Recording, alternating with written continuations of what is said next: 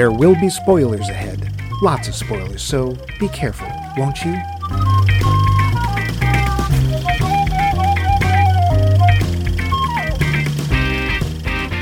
Welcome back to our series, Focus on Viola Davis. This week we're talking about Ma Rainey's Black Bottom. I, mean, the movie Ma Rainey's Black Bottom. We're not discussing anybody's body parts here. Just want to make that clear. We're not objectifying anyone. No, we're just two white guys talking about a movie based on an August Wilson play about racial tensions in America as exemplified by one of the most famous blues singers of the 20th century. Yeah, this isn't going to get awkward at all. I am your oh so bluesy host, Max Severe Astigmatism Lemon Levine, and over there is Mike Unsafe Levels of Lead in the Drinking Water Loose. I prefer to go by Blind Lemon Pledge. It's as close as we're ever going to get to blues names. I like the color blue. But before we get to this, Let's get to that. before we go, we, we have our poll question. Poll question. And uh, we asked last week Have you ever left a movie feeling angry? If so, what movie and why did it make you angry? Now, I, we should have made clear, by the way, that the movie made you angry, not like the popcorn made you angry, or the person you were seeing the movie with made you angry, or the person sitting next to you was really annoying. Mike! Max and I see lots of movies together. Lots and lots. It's really fun. I tie his shoes together and spin Fortunately, most of you seem to get that already. So, uh, from Professor Dr. Rebecca Pelkey, who is a professor and a doctor. Yes. I left Fear and Loathing in Las Vegas somewhere in the middle. Ooh, maybe the only movie I've actually walked out of without finishing. I was definitely angry. I spent money on such a terrible film. Wow. Wasn't that Okay. the um, the biopic of um, uh, blah, blah, blah, blah. Hunter S. Thompson. Well, it's not really a biopic. It's a kind of an adaptation of one of his weird Drug rambling books. Yeah, pretty much. And wasn't it Johnny Depp in that? It was. It was Johnny Depp and um, uh, Another guy. One of the Del Toro boys. That's fine. Yeah. Uh, Steve Harvey, Moulin Rouge. Hated it. Huh. I just assumed he said it that way. Because you know him so well. Oh, yeah.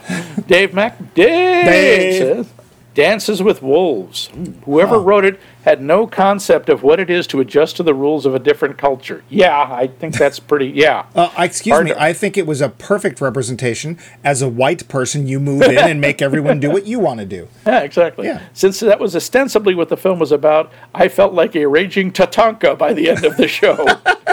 Tatanka, for those of you who learned all of your Lakota Sioux language from the movie, means buffalo. At least in that movie. Valerie Coons, Who? while may not be Native American, is in fact related to one of our native hosts. Oh, Ike. who's that? Oh, me. Oh. The first one that came to mind was the fourth Indiana Jones movie. Yeah, that's you could really stop there. You know, the one with the spaceship that doesn't really exist because they wouldn't jump that shark. Um, I have no recollection of this film. What what what film are you talking about? Uh, doesn't matter. Doesn't matter. Moving on. Benjamin Carl says Pearl Harbor. Oh boy. I literally leapt over the back of my seat to get out of there as soon as the producer credits had passed during the end titles, so I knew who to blame. Wow. That's fair.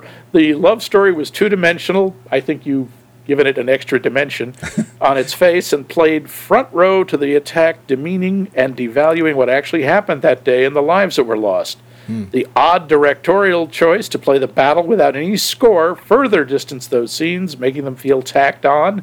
Something more in the vein of Tora Tora Tora, taking advantage of modern SFX and exploring the human toll of war without making it seem like a nuisance interruption would have been nice. Wow, very, very nicely argued. Yeah, uh, Max. I hate to interject here, but as a little course. bit of um, uh, of correction, it's pronounced Tura Tura Tura. That's only if you're Dana Hersey here on the Movie Loft. There's a deeper. Angelo Petsalis says the Brad Pitt movie, The Tree, The Life Tree. I think that's the name of the trouble. I think he means Tree of Life. Maybe. I'm not positive. I, either way, I didn't see it. Oh. By the time we wanted to go, it was over. wow, that does not speak well of it. I guess not. Adam Mark, he had a couple. A single man. I, I Hmm. despised the ending. Spoiler alert. The protagonist experiences several epiphanies throughout one day. finding greater peace and enlightenment, then randomly dies of a sudden heart attack alone on the floor before he can act on any of it. Okay, yeah, that would be pretty annoying. I'll say. The entire story is futile and a betrayal of my time and attention. I asked out loud in the theater, Is that it? I was so dismayed and repulsed. I, re- I realize it mirrors the book exactly, but I hate it no less. Wow. I actually so would like to have been in that audience just to hear suddenly somebody just yell out, Is that it? Yeah. also says it licorice pizza. Oh, that's disappointing. I always kind of wanted to see that. Yeah. Uh, the film is a bunch of stupid, selfish, short sighted people being awful to one another out of sheer boredom. Wretched people being wretched to one another without humor, without growth, without anything to make me root for them. World events and celebrity cameos and dramatized historical figures pass across the screen without consequence or contribution to the story. One of the worst films I've ever seen, and I do not get the accolades and critics' praise at all. Wow. this one was up for an Oscar, I think. I didn't know Seinfeld made a movie. yeah, yeah, it kind of does sound like mean, Seinfeld the movie, His doesn't it? Awful people. hauntingly familiar. Yeah, awful people being awful, uh, No celebrity cameos, world event. Huh, Adam, are you sure you just didn't like watch a Seinfeld marathon? Or- Yeah. Okay. Uh, Harry McCracken, former editor of PC Magazine. Mm-hmm. Hey, we got to take our famous people where we get them. PC World. PC World, excuse me. Uh, Love at First Bite and Moulin Rouge because I found them so bad and not in a good way. I see that Steve Harvey and I are on the same page. Wow. I liked both of those, but okay. I didn't see Love at First Bite, but I loved Moulin Rouge. So, hmm. Uh, Jamie Kleinert says Hercules and Titanic, which is, I'm sure, a double feature somewhere, because they made the, the story sacrifices to worship at the altar of the almighty dollar. Hercules, at least, has the decency to break the fourth wall and make fun of themselves about it. Hercules, Hercules, squeaka, squeaka. I assume that's like a reference to the squeaky toy. yeah. And from from up north, Nort. Vince, Vince Clortho, keymaster of Gozer, It's snowy. that's snowy. I'll avoid films that are supposed to make you mad and instead mention a few that were not supposed to have that effect. Titanic, we got another one from Titanic. When she shows, when she throws the gem into the ocean, I wanted to strangle her. Don't her grandkids need money? Couldn't some charities use that to fund themselves? I thought the same thing, by the way. I thought it was really selfish. Yeah. Not to mention the fact she was throwing away a priceless historical treasure. Uh, both Wonder Woman movies, really. The Like- first was so awesome, then threw it away with a CG soulless battle. Uh, okay, that's that's not unfair. No. And the second, OMG, it was so dumb. I couldn't stop yelling at the screen. Prometheus had me mad from the opening shot. Chariots of the God is not a science textbook. Yeah. Avatar, another white savior story with the added benefit of unobtainium. I spit on your grave. Yeah, that's what I think of after uh, Avatar. Sure. Uh, I, I really hated it. 80 minutes of rape for 10 minutes of revenge. Disgusting. There are more, of course, but I'll take a drink and calm down now. yeah, seriously, Vince, Vince have, have a Molson or something. Well, I mean, the question was what films made you angry, you know, and uh, what I find interesting is that nobody went to a film that, you know, expressed some sort of revelation of Yeah, racial it made them angry about what was depicted in the film. Yeah, it made them angry because it was badly done or something, you know, like that. Yeah, what about you? What's a movie that you left made you oh leave angry? Uh, well, Vince touched on one of them, and you know it Yeah. well because Yeah. that film started a blog um, for me, and actually, quite honestly, kind of led to this show, Avatar. I Uh, hate Avatar. Hate Dear. Avatar. Every cool thing that could have happened was utterly wasted. And the film basically boils down to a half a billion dollar fist fight. That's it. Yeah, That's yeah. all that happens, and I don't care. It makes me angry.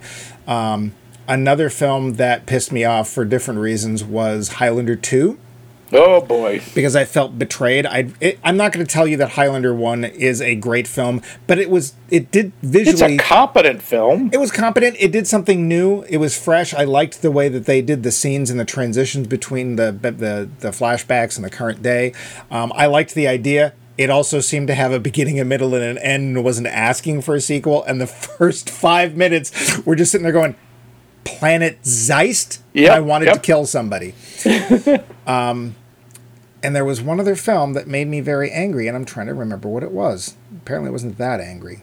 Oh well, that's good enough. Avatar Hmm. and Highlander 2. Max, what about you? Has there ever been a film that Well- you're just like, oh come on? I, I, Have you ever grunkle yes, stand at a theater? I've done that many times through many, many movies. I went more with the movie that I thought that left me with a sense of outrage because it was supposed to. It was a movie called The Pentagon Wars. So back a while, it, yeah, it stars. It, it's got a surprisingly surprising cast. Like, it stars Cary Elwes, you know, Wesley from Princess Bride, and uh, Kelsey Grammer. Okay. Olympia Dukakis is in it. And this is a coincidence. I swear to God, this is a coincidence. I didn't know this until I went and was looking up details. Viola Davis is in this movie in a Oh. small part.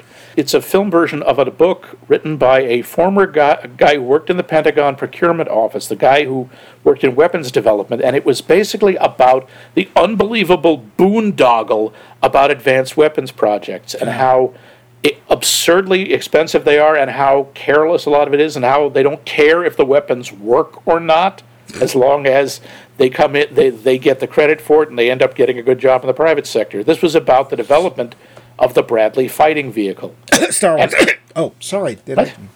Remember the Star Wars initiative?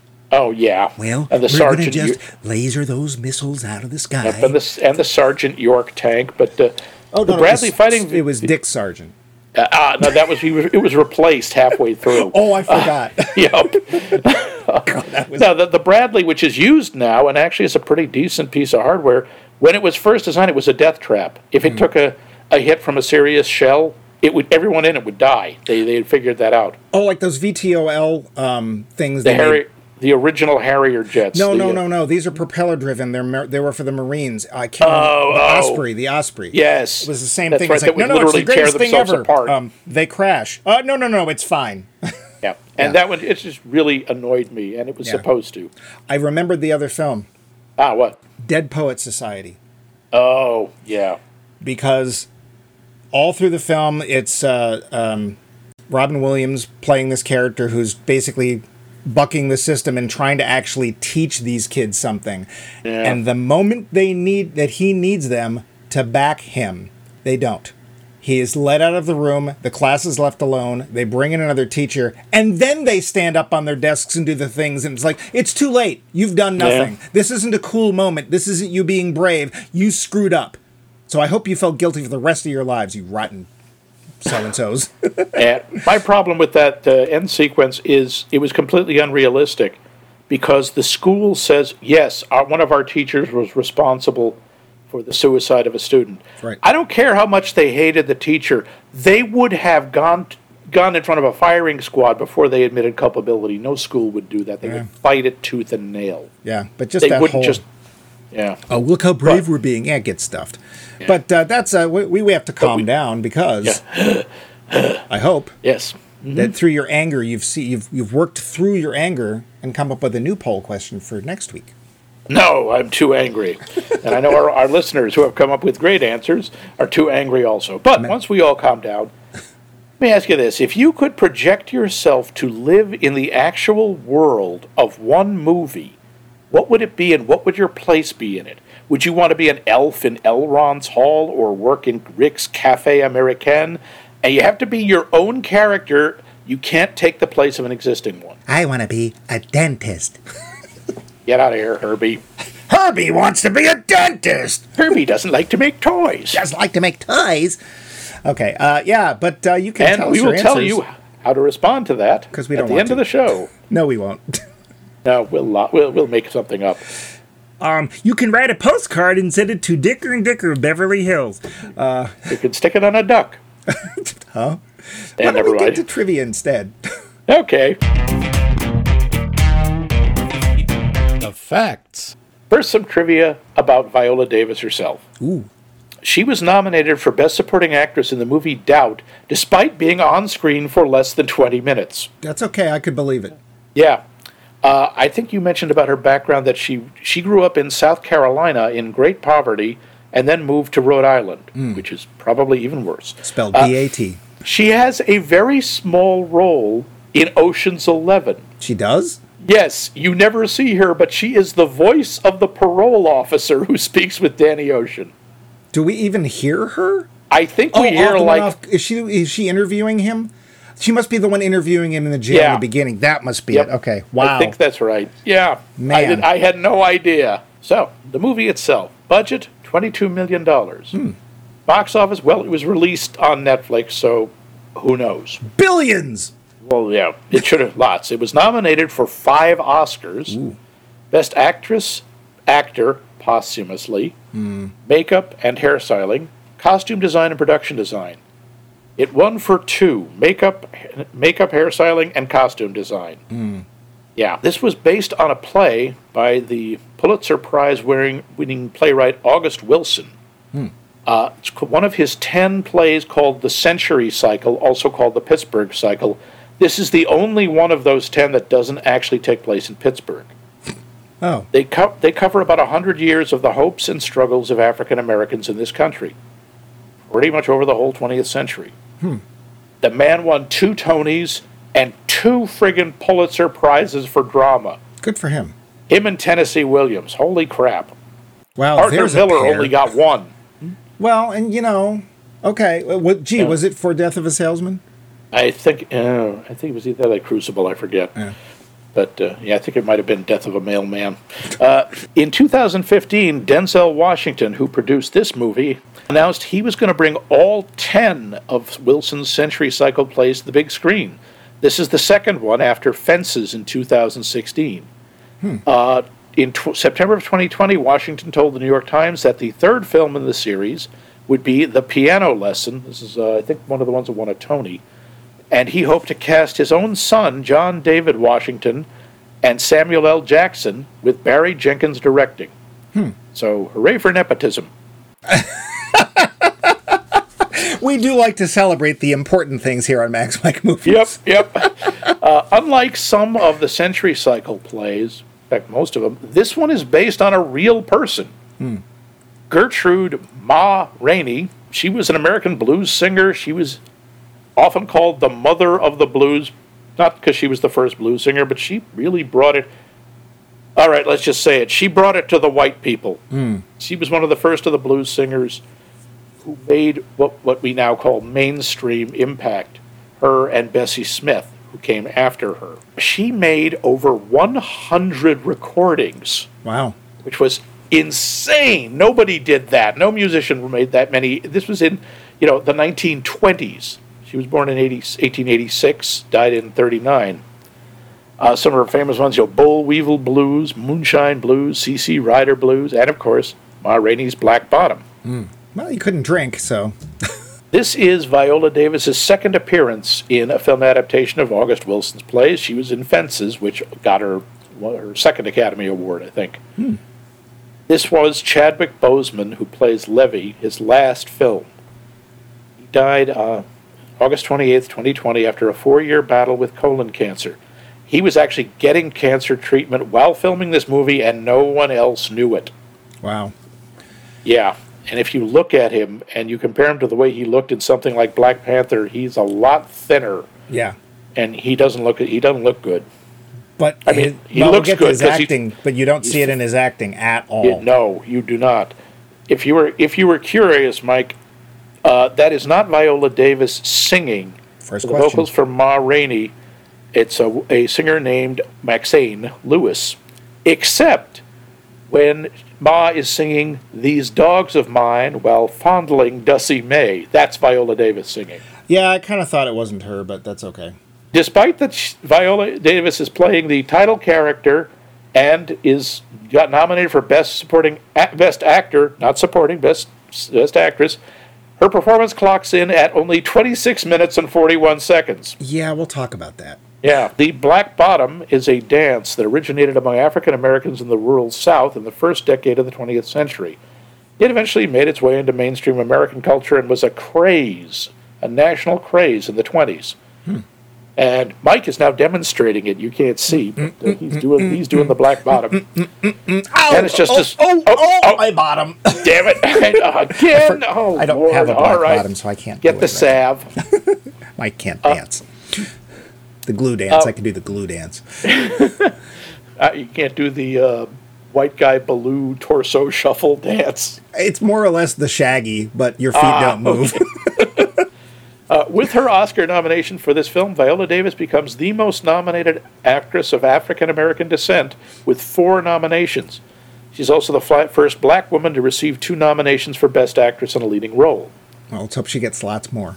The costume designer Anne Roth was 89 when she was nominated for and won Best Costume Design for this film, making her the oldest person nominated in the category. Hmm. Previous record holder was Patricia Davis, who was nominated for 12 Years a Slave at the age of 82. Ah. So, costume designers, hang in there. Come on, Edith Head, you can come back from the grave. Yeah. Just got to do it for a really long time. Yeah. And that's pretty much it. Most of the rest of it is th- are things about uh, how how remarkable it is how that how many black people were nominated for things in this movie, which is really just kind of sad. Yeah. Not And the that they fact were that- nominated, but because that's a That thing yeah, to that's something at. to be a yeah, that's something to, to uh, make a big deal out of. Chadwick Boseman, by the way, is only the second actor to be nominated posthumously. Heath Ledger, the first one. Yeah, Of course, they gave it to him, didn't they? they did. Gee, what's the difference? Oh, one of them's white. anyway, um, would you Let me uh, come to the plot? The plot. It's a hot summer in 1927 Chicago, and Ma Rainey, the singer called the Mother of Jazz, has left her tour in Georgia and brought her band up to Paramount Records to record a number of songs. Her band consists of Cutler, the natural leader, Slow Drag, whose name is Slow Drag, Toledo, the old timer, and Levee, a brash, headstrong, but talented up and comer, impatient with what he sees as Ma's old style of music certain of his own skill and desperate to become his own star. Ma Rainey, big, loud, demanding, is a force to be reckoned with and makes life difficult for her white agent and manager all through the recording because she knows that's the only way she's going to gain any semblance of respect from them. Tensions build between Levee and Ma, with the rest of the band and entourage caught in the middle, dealing also with the resentment of the management, building to a tragic but perhaps inevitable conclusion.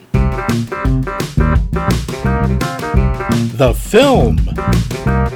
This was a big Oscar uh, nominee when it came out, and one of the biggest reasons that it was such a big deal was that it was, if I'm not mistaken, the first streaming only film to be nominated. For I Best think Picture. so. I think so. And everyone was like, "This is this going to break this tradition?" And the answer was, "Not this year, but next year it will." Because Yeah. when um, Coda won for Best Picture and made Hmm. um, Apple a lot of money, I guess. I, I forgot that it was a Netflix film. I remember it being in the awards, and I just totally I don't remember this film when it came out. Possibly because I didn't watch a lot of Netflix. But did did you watch it before the show? No, uh, Okay. before before the before, Before doing when we the did show. before the show. No, No. I had heard about it. I knew about it, but uh, I didn't. I'd never seen it. Yeah, I will say this: uh, as far as it being a quote unquote Netflix film, I would have seen this in a theater. I mean, and there's nothing about Yeah. it that feels because we did we did that. I Nope, think as one of our poll questions. cinematic. Yeah.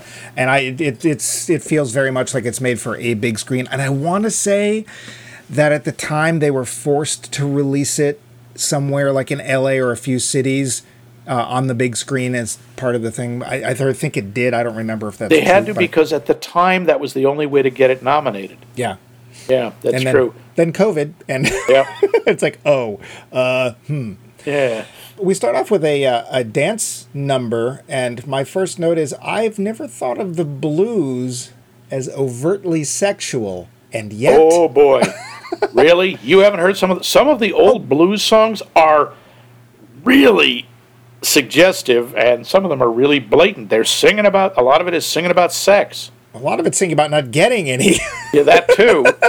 yeah, usually we're not, it's not it, much you're a not dance number. sad. The first shot we see, I thought, is a really nice fake out. You see these two young, young uh, African American men running through the woods, and you hear dogs barking, and your first thought is, "Oh God, they're being chased by you know they're going to be lynched." Yeah. they're not running from something; they're running to a tent show of Ma Rainey, Yeah. which is mobbed, and everyone's just having a great time and dancing, and she is just dominating. Ma Rainey, I, I, I did, did a little bit of uh, looking into her, and I watched, listened to some of her music. And uh, Maxayn, who who does who sings for her, gets pretty close to the way she sounds. She had this really throaty, raspy, powerful voice, in- incredibly right for the blues. Wow. Yeah, And- I go ahead. I'm sorry. That's okay. And she's wearing this loud dress with, you know, spangles or some such on it that have clearly been made by, you know, an amateur, but it just suits her. Yeah. And she's just blowing away the whole crowd. But she's wearing this makeup. Oh, and yeah. Has these teeth. She had gold teeth. I was like, what is going on with the makeup? Because it honestly looks like. Do you remember all the jokes you used to make? About, oh God, what is her name? Um, I was talking to Jeebus. Yeah, I was. Oh, Tammy Faye Bakker. Tammy Bakker. Faye Bakker. She Yeah. looks like there used to be T-shirts where it was smeared makeup and it said, It said, I "I ran into bumped Tammy." into- yeah. yeah. It looks like that. It's like She apparently that's tr- the way she looked. She wore very heavy makeup, and under the lights, it looked like grease paint. yeah. It really did, and they really duplicated that. They did, and here's so spoiler. If you watch this film, if you don't click away, it'll actually poke you towards a pretty interesting documentary about this film. And Max and I both watched it. And Yep. Viola Davis, I got to say this right now: this movie does not do her any favors visually at all. Because if No, you, you see would- her afterwards, it's like, wait, that's Ma Rainey she's easily what 20 years younger and it's like no viola davis is nearly 60 and Hmm. she looks amazing but not in this film and actually not in No. the help either and they gave her this big fat suit which apparently she insisted on that was one of her things and she apparently knew enough about ma rainey that she looked it up and said that's the kind of makeup she wore i got fitted Yeah. for the gold teeth because this is what she was i Yep. wanted to play her as she was so that's what it was they just don't tell you anything in the film they don't reference it at all it's just like they don't say it. why does she look But like yeah, Ma clown? Rainey was a big, powerful woman. You know, she didn't Yeah. take crap from anyone. There are stories of her throwing men through walls. No, no, you didn't mess with Ma Rainey. People were physically scared of her. It wasn't just. She also had this just big, loud personality Yeah, and very aggressive, and we see a lot of that. yeah. Um, we're in 1927, ostensibly Chicago, and I will say this is something I don't usually notice, but it felt very CG-ish. The streets to me felt very like, oh, there's not not much of this is real. Okay, Uh, which that didn't really bother me. I, it didn't bother me um, per se. It just was not. There's been other films where it's like, wait, there was CG in that film, and I didn't ever notice it. This was to me not one of those films. It's fine. Um, spoiler: not much of this film takes place outside. well, Um, this is very. This is one of those films that's very clearly based on a play. Well, again, one of my first notes: rehearsal opening scene feels like a play, and I'll have that note later on. It's like, man, this feels like a play. It turns out, it's a play. It is a play. And August Wilson, uh, I, I this is only the second play, uh, one of his that I've ever run that I've run into. I read uh, Seven Guitars, and the man is a friggin' poet. okay, he Has an ear for language that is amazing. Have you, it, was that part of that uh, hundred year series?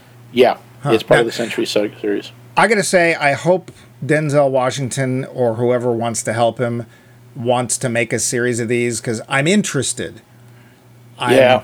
hesitant, but I'm interested. And we'll yeah, get to that I- later. These, these are these are not happy stories. That's fine. I don't. Yeah. I don't have any problem with that. I mean, I knew going in for this series that we were likely to run into a lot of depictions of racial tension, and you know we should. I actually one of the reasons I picked Viola Davis, or we picked Viola Davis, I should say, is that uh, we need to be knocked out of our comfort zone. That's the point. You know, we shouldn't just watch films we like. Or just attack films that we love to attack. Um, we should watch things that you know try to flex our experience. And you know, I have, I feel, even though we've watched two films, I definitely feel, well, flexed. so Well, maybe you won't hurt yourself doing the black bottom next time. ooh, that no, that's that's a that's a that's definitely happening. It's gonna hurt. Um, do you want to talk about the acting in this film? Yes. Talk First off, about- Viola. What? I was going to talk about Davis. a pile of talent. Oh my God, Viola Davis. The, the first time we see her is in a, a hotel. It's a blacks only hotel, and she's coming down the stairs with her girlfriend and her nephew Sylvester, who, like the cartoon cat, has a speech impediment. Yeah, well, different one, Yeah. but A different one, but yeah. Uh, by the way, that the whole thing about Ma's sexuality, it's never we don't know for sure. It's don't? pretty well established that she was gay or at least bisexual. I'm sorry, it's we don't know for sure. Really? In- I mean, I mean historically. oh, oh, oh! I thought you meant in the Oh, film. in It's the like- movie. Oh, in the movie, there's no doubt. No, she Dussie Mae is her girlfriend. Or, Um, uh, let's put it this way. I I- think Ma thinks that. I don't think Yeah. Dussie does. No, no, Dussie is clearly out for the main chance, as they say, and looking for the bigger and better deal. It. But uh, yeah. there's some suggestion historically that uh, Ma, Ma Rainey may have had uh, a little something, something going on with Bessie Smith at one point. But but again, speculation. However, they walk down, and you could tell everyone else in this hotel this is a respectable hotel. This is obviously like the fanciest of the black only hotels. Make of that what you will. Still looks nice. And everyone, when she comes down, just turns and looks at her. And you can't quite tell if they're fascinated or horrified. Well, the best But part they- is that she looks back and does not care. Yeah, she's basically looking at him like, what? yeah. You know, like, I dare you Yeah. to say something. And she's draping her arms around Dussie and, and around Sylvester and just looking at them like, I do not have any F's to give. Yeah. Um, Chadwick Boseman, who the film is ostensibly about, spoiler, we'll get back to that. Mm-hmm. Uh, I honestly did not recognize him at first. Um, and He looked so different. he does, and I'm not great with faces. And if you have something like distinctive facial hair, like he did in Black Panther, that's enough to make my brain go, "That's what he looks like with that facial hair." And I'd forgotten he was in this film. He is a powerhouse. If you, there was no way I would have known, and I'm sure nobody, apparently nobody else did, that he was sick, except when I realized it was him. And it's like, did he lose about four Yeah. inches of height and about sixty pounds? Yeah, he is very skinny in this. I mean, painfully thin. but his energy level is off the charts and it's not he's not chewing scenery and he's not stealing the movie at all he is just mesmerizing No, he. Sh- that's the thing. The other, especially the other members of the band, yep are they aren't as loud and dramatic as he is, but he doesn't take anything away from them. He he works with them. He works off them, and the scenes where it's just them in the rehearsal space, which is where most of the drama of the movie takes place, yeah are incredibly powerful and painful. Yeah When he is talking about what happened when he was eight years old yeah and how his, his mother was gang raped by Yeah. a band of white men, and it, that that's basically colored his view of the world. You can't really blame him. Hmm. It's in, it's very moving and very uncomfortable and painful. yeah the one problem i had with that scene is that he was talking to a bunch of older men and i couldn't help but think all of them have similar stories that Yeah. to yours and he doesn't seem to see that. That's No. but that's a big thing with the character of Levee. Levee is very much in his own head. Every he is v- completely self-centered and self-oriented. not entirely unlike the uh, title character. Yeah, Although she's looking out for her nephew. She looks out for her nephew, and also she's she talks about how the white people are dealing with the colored people, Yeah. and her she's fascinating. I mean, I, I want to talk about her a little bit too, not just the uh, Viola Davis's performance, which is again she's unrecognizable. You see, I saw the help, and I'm, Yeah. you saw this, and you go, okay, that's that's not the same woman. That's there no way. It's It's actually one of my notes. it, it's uh, it's amazing. And she, at first, you think, "Oh God, this woman is a giant pain in the ass," because she is being a complete diva. Like you know, why isn't this ready? Why is it so hot in here? Just- Yeah. It insulting to her agent. You know, won't talk to the manager.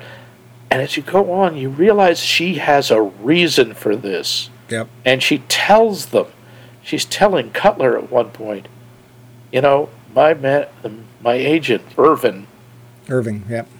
Irvin it's with Irvin? an- with an n yep i looked Oh yeah, so it is. Yeah, He doesn't even have a last name. yeah I, maybe that is his last name And we don't know doesn't He- have a first name. he has one name irvin yeah. And, you know, she's like, he always makes this thing about how we're all a team and how, you know, all in this together. The man has never had, only had me to his house once, and that was to sing for his white friends. Yep. It's like, no, he, and he is a complete suck up. And it, he starts off, you think, oh, he's just trying to do his job. And you realize, no, he's trying to handle her. He's trying to manage her. He's trying mm. to control her. And she says, the only way, they're never going to respect me. They will never respect a black singer. But I can make them do what I want. I can force them. And why is that? Money. Yeah, because that she says once they've got my voice in their machine, and I love the close up when they're recording her, and uh, the manager, not the agent, but the manager isn't even listening to the music. He's not looking at them. He's just watching the recording device grind it out onto the record because that's what he sees. He's just capturing her voice, taking it from her. Yep. Once they do that, they just toss me aside. I'm nothing to them. And she does pull a little trick that I think was actually I didn't see coming, and I obviously they didn't, and was really funny. Is that she she has said ahead of time we get paid in cash, not a check, because a they don't trust it, and b it's so hard for them to cash checks. Yeah, but one of them, I think it's uh, Cutler says, yes, they see a black man with a check, they assume he stole it. Right. And they do pay them in cash. And at first you're like, wow, I, I wonder what. Oh, she didn't sign the release forms. And she did Yeah. it on purpose. Sh- because she's like, I'm holding this till the very last second. Because Yeah. if I don't, then I'm not going to get everything that's coming to me, even They though will do I everything know. they can to screw her. and I'm not never going to get everything that's coming to me because what they're paying her is peanuts. It's Yeah. nothing. Um, and we'll, we'll get back to that sort of thing too. The rest of the band members, I these are actors I don't know in particular. Uh, Michael Potts, I swear I've seen in something before. The name sounds familiar.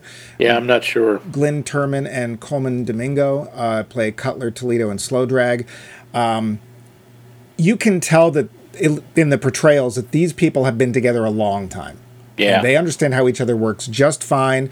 Their banter back and forth, it's like an old married trio. Thruple, sure. yeah. And Levee is the new kid as part of it. And the reason he's there is because he's that good. Um, and they basically try to put up with him, but he's not having it. Um, he's sort of, and we'll get back to again. I want to get back to the characters too.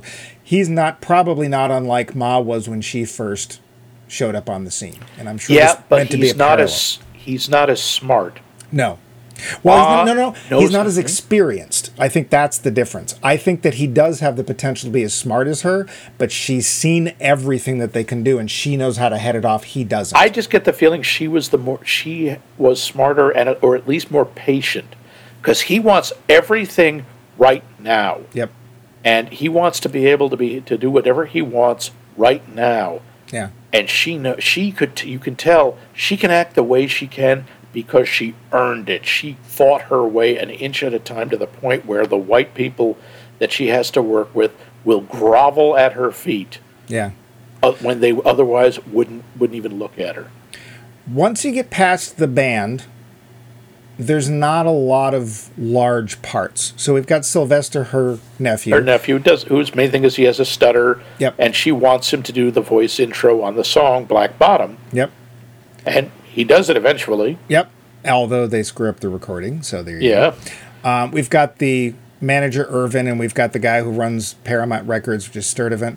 Um, both adequately played. Um, Yeah, I think the guy who played Irvin had more to do, and he you can see his frustration and his nervousness, and it, it was his energy running back and forth. All well done. Uh, Dussie Mae is Mm-hmm. well played. There's actually a very very interesting scene between her and Levee, where hmm. Levee has been making eyes at her since the beginning of the film, and Ma Rainey's not having any of that. She's also not having any of Levee butting into the middle of her songs, trying to Yeah. do like solos and stuff.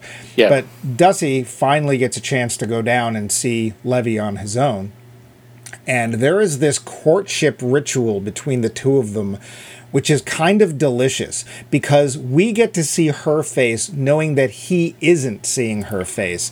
And he's telling her all these things how he's going to be a big man and he's going to have all this money and he's going to have his own band. And there's a little bit of smirking on her face, like she's interested. But then what she says is very much like, yeah, yeah, I've heard this before from tons of other guys. So you can see that they are playing It's- each other, yeah. but they're also both electrifyingly interested.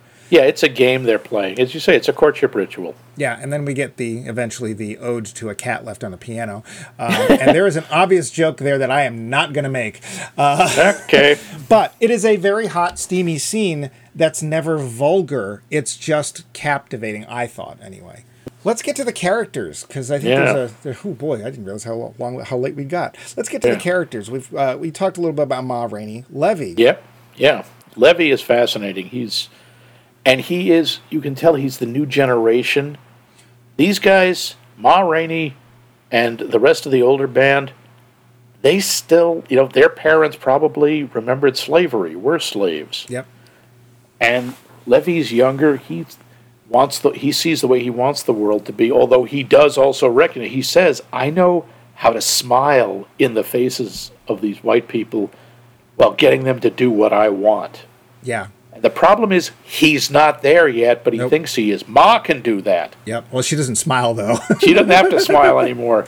But yeah, because he gets he gets screwed over. He gives uh, his songs to the manager, and the the manager has been telling him that he'll uh, let him record them, and he's going to get his band together, and he's going to be off on his own. And then you know, Sturdivant just basically screws him and says, "Well, I'll give you five bucks a piece for the songs. and I, he I don't want it. you to do them." Because he And doesn't ta- know about like signing release forms or Yeah. he, he that's that experience that and he has no reputation. Nobody knows him. He has no power. He doesn't have Ma.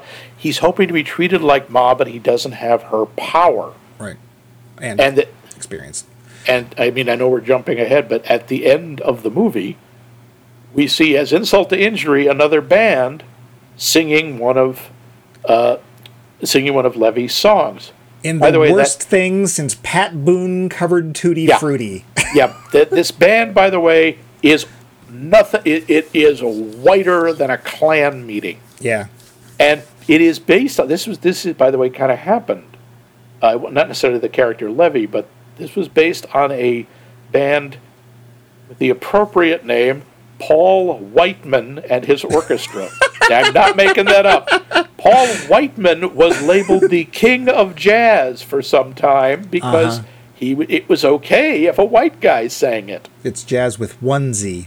Yes. yeah and sadly this would continue through the 50s anyway. Yeah, and yeah. I didn't know this but there was a number of covers of things like Tutti Frutti by people like Pat Boone, and they're terrible because they have literally all the fun and all of the flavor sucked out of them. And I, I this is going to sound like I'm making fun of it, but it's really pretty much Tutti Frutti, all Rudy, Tutti Yeah, Frutti, all Rudy. That that's That is not. He's not exaggerating anything. That's No. what it sounds like. I've heard Pat Boone's version, and it's, as the kids say today, nothing but cringe. And the weird part is that you know, for you and I growing up, we know the Little Richard version because of course we do. Yeah. We didn't know that the white versions of these black songs were We had no all much more popular because those are the ones the radio stations were playing. Yeah, And I, I don't know if that's what's going on here because it's obvious that Ma Rainey is selling a ton of records. Otherwise, they wouldn't put up with her shenanigans.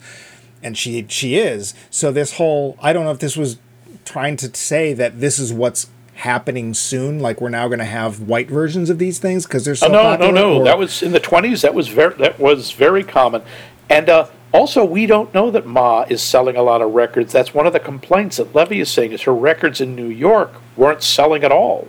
Well, he was saying that, but we don't know. See, here's the thing: I don't know how to take that as fact because Levee doesn't seem to have any basis for what he's saying. Maybe. I- and and she Ma points out that she makes more money for Paramount than all their other recording artists combined, and nobody challenges her on that. So I That's- think that's got to be true. That's why I think it's true. Yeah. Yeah, yeah. Um, as you said earlier, Ma Rainey represents the old guard, and Levee is representing the new guard, and that. The name of the film is quite honestly misleading. The film's not about Ma Rainey. The film is about Levee. Let's just come right out and say it. He is the main character. He's got most of the scenes. He's got the biggest speeches. In the end, the only one who's gone through any sort of major character development really is him, because everyone else stays the same.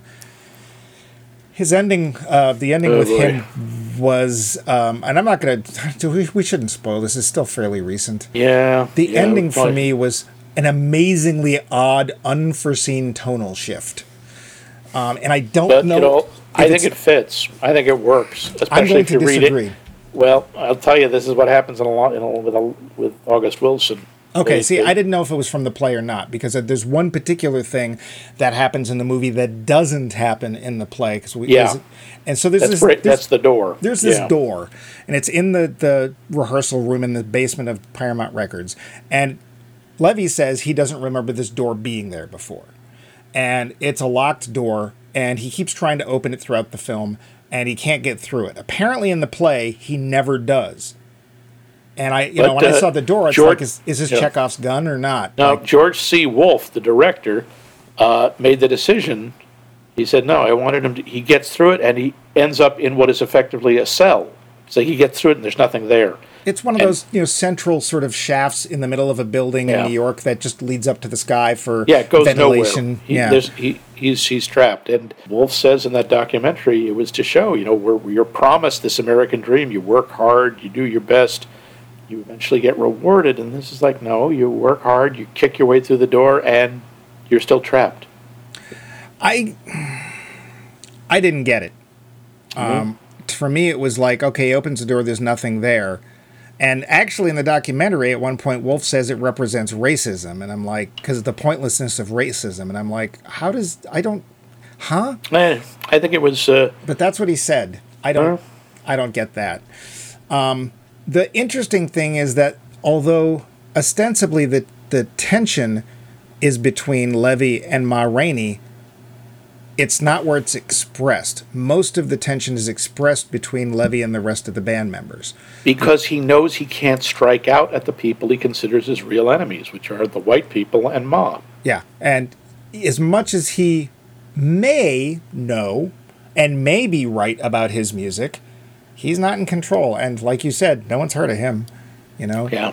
They like him at Paramount. They like what he's doing, but they obviously are very, very smart and very controlling, and they're trying to keep him quote unquote in his place, which is Levee's whole point. His his eventual the end of his of the film and his, his the end of his arc I don't get. It's hard to talk about it without talking about it, but let's just say I didn't see it coming and the tonal shift for me. Oh, I I, did. I, I got it. I got it. He was so angry, and he couldn't strike out at the people he could. He was truly angry at, and it had to go somewhere, because all he is is a big ball of rage. Yeah, which is understandable. Yeah, but, But- he doesn't know how to f- see. Ma knew how to focus that rage. She knew how to turn it into. She she says, "All they want is my voice," and that's her weapon. That's Yeah. what she uses. We've got, and there's the members of the band are of various ages. I want to say that probably the leader Cutler is the youngest, which isn't saying a lot. Uh, And yeah, then he's you probably to- in his forties or fifties. And then Slow Drag's in the middle, and then Toledo's the guy who's been around the Yeah. longest. And each of them represents, I think, different levels of experience. But all of them, especially with Ma, they've obviously been with Ma forever. They understand how to deal with her, Just basically just do what she wants. And everybody's happier. We get to play the music. We don't really care. You know, we want to play music. We want to be paid as much as we can get for it, which is nothing. Um, and, and that's this is we're doing pretty all things considered we're doing pretty well They've got, they got enough money to eat. They got enough money to buy clothes. They're happy relatively yeah comparatively, but also they're more realistic about what they can do and who they are. They know, you know, the three of them know they're not Ma. Nope. They are not the legend. no They are not. They're good, but they're not great. well and they're and they seem okay with that. They're like, this is what we do, and this is what makes us happy. They get to play music and get money for it. the saddest part is they probably are great you know what i mean? There are probably some of those musicians that can pick up anything and play anything. It's just that they don't have that presence they don't have that whatever it is that ma has that star quality and that power to put themselves forward And maybe they don't have the kind of point of view that Levee does, right? Maybe it's like the, um, if you've never seen the documentary, this is for our listeners, I know Max has seen it, called The Wrecking Crew. There's nobody in The Wrecking Crew where you're sitting there and go, oh, I would totally see them front a band except Glen Campbell. Um, but all of them were the most amazing musicians ever. Yeah. I have a feeling that these people probably are on that level. It's just they're not star people. You know what I mean? They're not people that you would shine a spotlight on. Yeah. But, but you know, mus- musically, they are that competent. There's a couple of weird bits of non-tension in this film that I don't really understand. Um, there's this one point where um, Ma Rainey has said, "I need cold cokes. Why aren't my cokes here?" and it's Oh, like, I'm sorry, we forgot. Which I'm betting they didn't. They just didn't think it was important, and it is Yeah. important to her. She sends out the band across the street to get cokes. The band approaches a Polish delicatessen. They- They, walk in, and it's full of white people. And they're like, "Okay, here it comes." And they all And the next- turn and look at them. And, And, they turn and look at them. And The next scene, they walk in with the cokes, and nobody's been hurt enough. Everything's fine. yeah, it's almost like- like you get there was something missing, but it's just part of the atmosphere, the ambiance. It, it is it is a little jarring that way. I guess for me, I was like, if you're not going to do anything with this, why are you putting this here? I don't understand why this. Like, they should have literally exited and then just come back. It doesn't lead anywhere, and it's just odd. Um, and I, I actually felt the same way about the door. I didn't get the door. Um, I the said, is it like Chekhov's gun? You know, like the creepy sex couple from Rough Night. That's Sorry. Chekhov's creepy sex couple. Yeah, You know, it's very famous in the theater. I, I got to say that some August Wilson's dialogue, the language, the man. Ma Rainey has a couple of lines I just loved. I just like white folks don't understand the blues. They hear it come out, but they don't know how it got there. Yeah. Like, oh my God, that just sums it up so well. Yeah. Um, I did have a couple of quick questions. And I know we're getting towards the end of this thing, but uh, so we, I think we both would agree. We respect Ma and we respect Levee to some extent. Do we like them? Ma doesn't want to be liked, I don't think. Ma wants to be respected, and you can't help but respect her. Uh, I ad- we admire Ma. I don't know if it, it's hard to say with her. Levee, you mostly feel sorry for. And frightened of. Yeah, well, Levee, with all that anger, he's scary. I mean, there is a sequence where he is threatening Cutler with a knife. Yeah. and that's an incredibly powerful because you know uh, he's basically saying he doesn't believe in God and he thinks God is a jerk, mm-hmm. and Cutler tries to attack him and he pulls a knife and he starts shouting, "I'm talking to Cutler's God, save him! If you're there, save him like you saved my mama." Yeah. and it's just it, it's an incredibly powerful and unbelievably hard to watch sequence. It does make me wonder if August Wilson is a an atheist. I, I don't know. Because it is uh yeah it is one of those scenes where you just start asking questions in your head you know as i'm sure the band members are. And that's i think that may be cutler's colman domingo's best scene because the look of almost loss i don't think he actually gives up but the look of almost loss and confusion as he doesn't understand what's going on either. He has no explanation for why something isn't happening because in his heart in his belief in his religion something should. Doesn't matter what it is it shouldn't necessarily be literally a lightning bolt but something. And i think for a moment he questioned something that he'd never questioned before. Because he actually gets angry and he puts up with a lot from levee. Um, and it, you you know there's times when he wants to say levee shut up. And he doesn't he just keeps going ah you know he's he's just the way he is and you know toledo's the way he is it's fine he's the peacemaker and he finally gets to that point in this scene a very powerful scene where he just he has nothing left He snaps. He snaps. Can't ta- he can't take it anymore, and he No. just- because he can't take the blasphemy. Yeah. And the utter disbelief and the shoving it in his own face. And the question that is very hard for anybody, a person of faith, to answer. It's like if you think God intercedes, if God loves us, and you believe that they, He protects us, why isn't He? Yeah. Why didn't He save this person? Why isn't He protecting you? And that is It's not a question Max and I are going to approach to answer on this show. Nope. Moving on. Yeah. Uh, do we want to get to the uh, end? Because we're we're getting there on time. Yeah, yeah. Let me go to the wrap up. The finish. So Max, Yeah, you had not seen this except for the show. that is Um, correct. Had you wanted to see it? I was kind of tempted a bunch of times, but it looked like it's like I bet this is really good. I bet it's really hard to watch.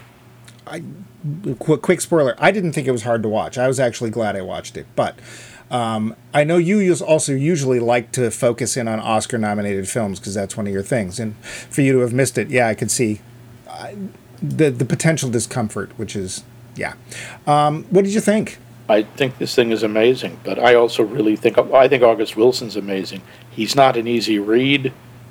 I mean, again, he's got a he's got an ear for language that a lot of American playwrights don't. Looking at you, Arthur Miller, you tin-eared. Anyway, Do you have an opinion on American theater, Max? I'm sorry, Arthur Miller. Yeah, he's got a lot of skill. He, there's a lot of stuff he does well. He has no ear for language. Yeah, I said it. Fight me. he is depressed. But Actually, he's dead. Yeah. Well, he's, he also got to sleep with Marilyn Monroe, so I don't think he gives a crap what I think. Um, I uh, I think this is a remo- I think this is amazing. I think it is hard to watch, but I think it's absolutely worth it. Uh, I think the performances are friggin' stellar. Viola Davis and Chadwick Boseman. I can't believe they didn't win. Yeah. And honestly, I still I write that more to the disrespect for streaming only movies, rather than them as actors. Hmm. It's not an easy movie, but also it's just it's fascinating, and I think the character. I wanted to know more about Ma Rainey. I started reading more about her. Hmm. What about you? You were- you were the same, right? You hadn't seen this. No. You didn't know much about it. Nope. How did it work for you? Not well. No. the performances were great. Um, and it did make me uncomfortable in the very beginning because it starts off with this scene in the rehearsal room and it's just the band members talking and the N word is dropped a lot. I was taught at a very young age to never say that word. I don't. Um, I know exactly when and where my mom told me, and I, I I'm uncomfortable being around that word, um, which is probably just as well because I shouldn't be saying that word. So in that part made me uncomfortable. After that, I actually was fascinated. The problem I have is I and I don't know if this is a play problem or a movie problem is that I felt that the story was very unfocused. And I say that because I don't know what the point is, especially with that very for me unforeseen ending. So it says it's Ma, Ma Rainey's Black Bottom. It's not about Ma Rainey at all. She doesn't go through any changes in this film, Uh, her character. I don't agree with that, but okay. What does she change? I don't necessarily that she changes, but our perception of her changes. I think we learn about her, but we didn't know anything about her in the first place. And as it No, turns we out, while we- she was yeah. famous in her day, she'd been largely forgotten. And that's one of the reasons the play was made and the movie was made. Now, Bessie Smith is not a name I'm particularly familiar with. And I didn't know this from the film. Apparently, she was an up and comer like Levee. And it wasn't that they were concurrent, it's that Bessie was the new thing. And that's one of the reasons there was tension between Ma Rainey and Bessie. But it's not said in the film, so I didn't know that until the uh, documentary. I don't because a lot of the tension is more or less between Ma Rainey and Levee, I'm surprised that they're kept separated through most of the film. Um, when you're adapting a play to a film, there are people who can do it where you don't realize it's a film, and then there's people who don't. Now, to be fair, as it turns out, uh, Mr. Wolfe is well known for Broadway. That's his big yeah, thing. he's won two Tony Awards. And unfortunately for me, this felt very much like a play and not in a good way. So there are a few scenes where it's like, look, we're outside now. Okay, we're going back to the stage. But it's very talky and it doesn't move very much. And yes, it's about a specific afternoon. But because there's so much going on in in two rooms, basically for the whole film, it felt claustrophobic. That does sort of emphasize being hot. But to me, I don't.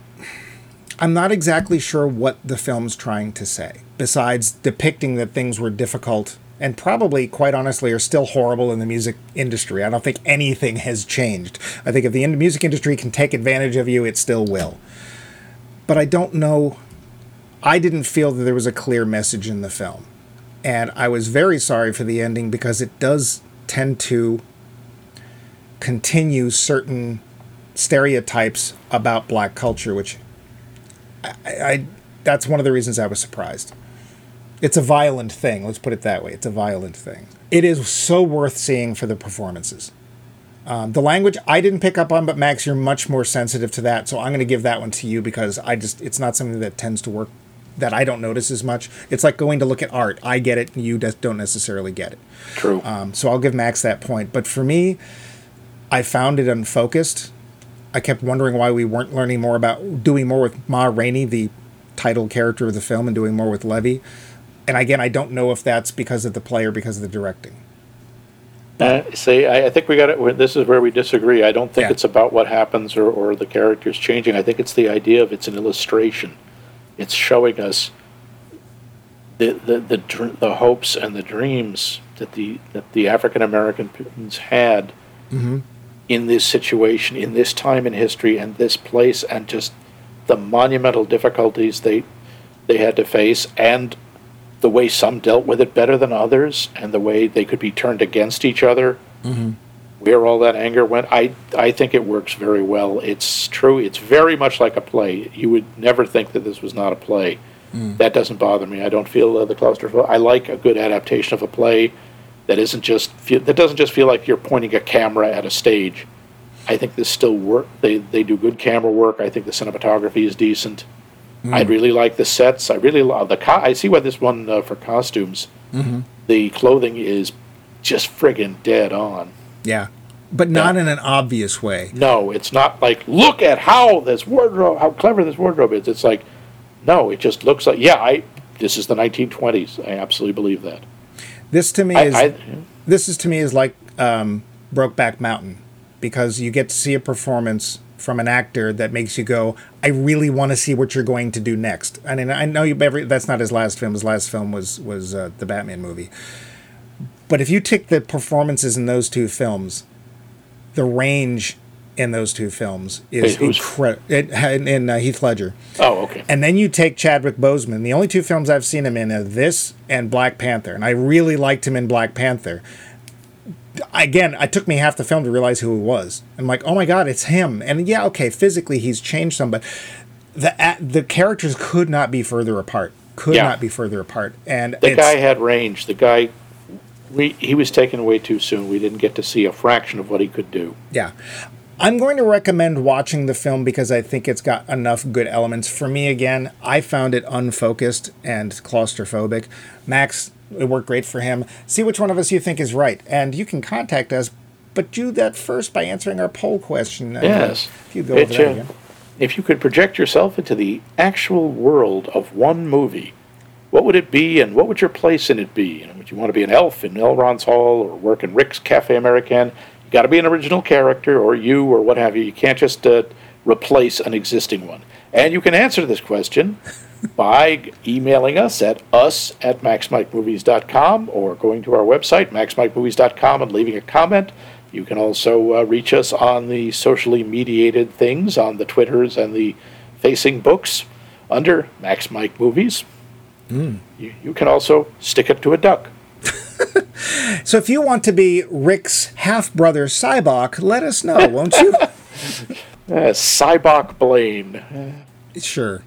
A criminally underused character. but we have another movie because we're still focusing on that there Viola Davis, who deserves a lot of focusing. So She what are does. we watching next week, Mike? Uh, next week, uh, we're going to be watching what I'm guessing is a very sad movie because it's all about widows and it doesn't Oh. involve. Oh wait, um, one of them is a black person, so technically she'd be. Wait a minute. But Scarlett Johansson's not in it, so Oh. uh, widows. Widows. Catch it, Oh, CBS. No. Next week, widows with Viola Davis and yours truly and his truly. both of our Trulies.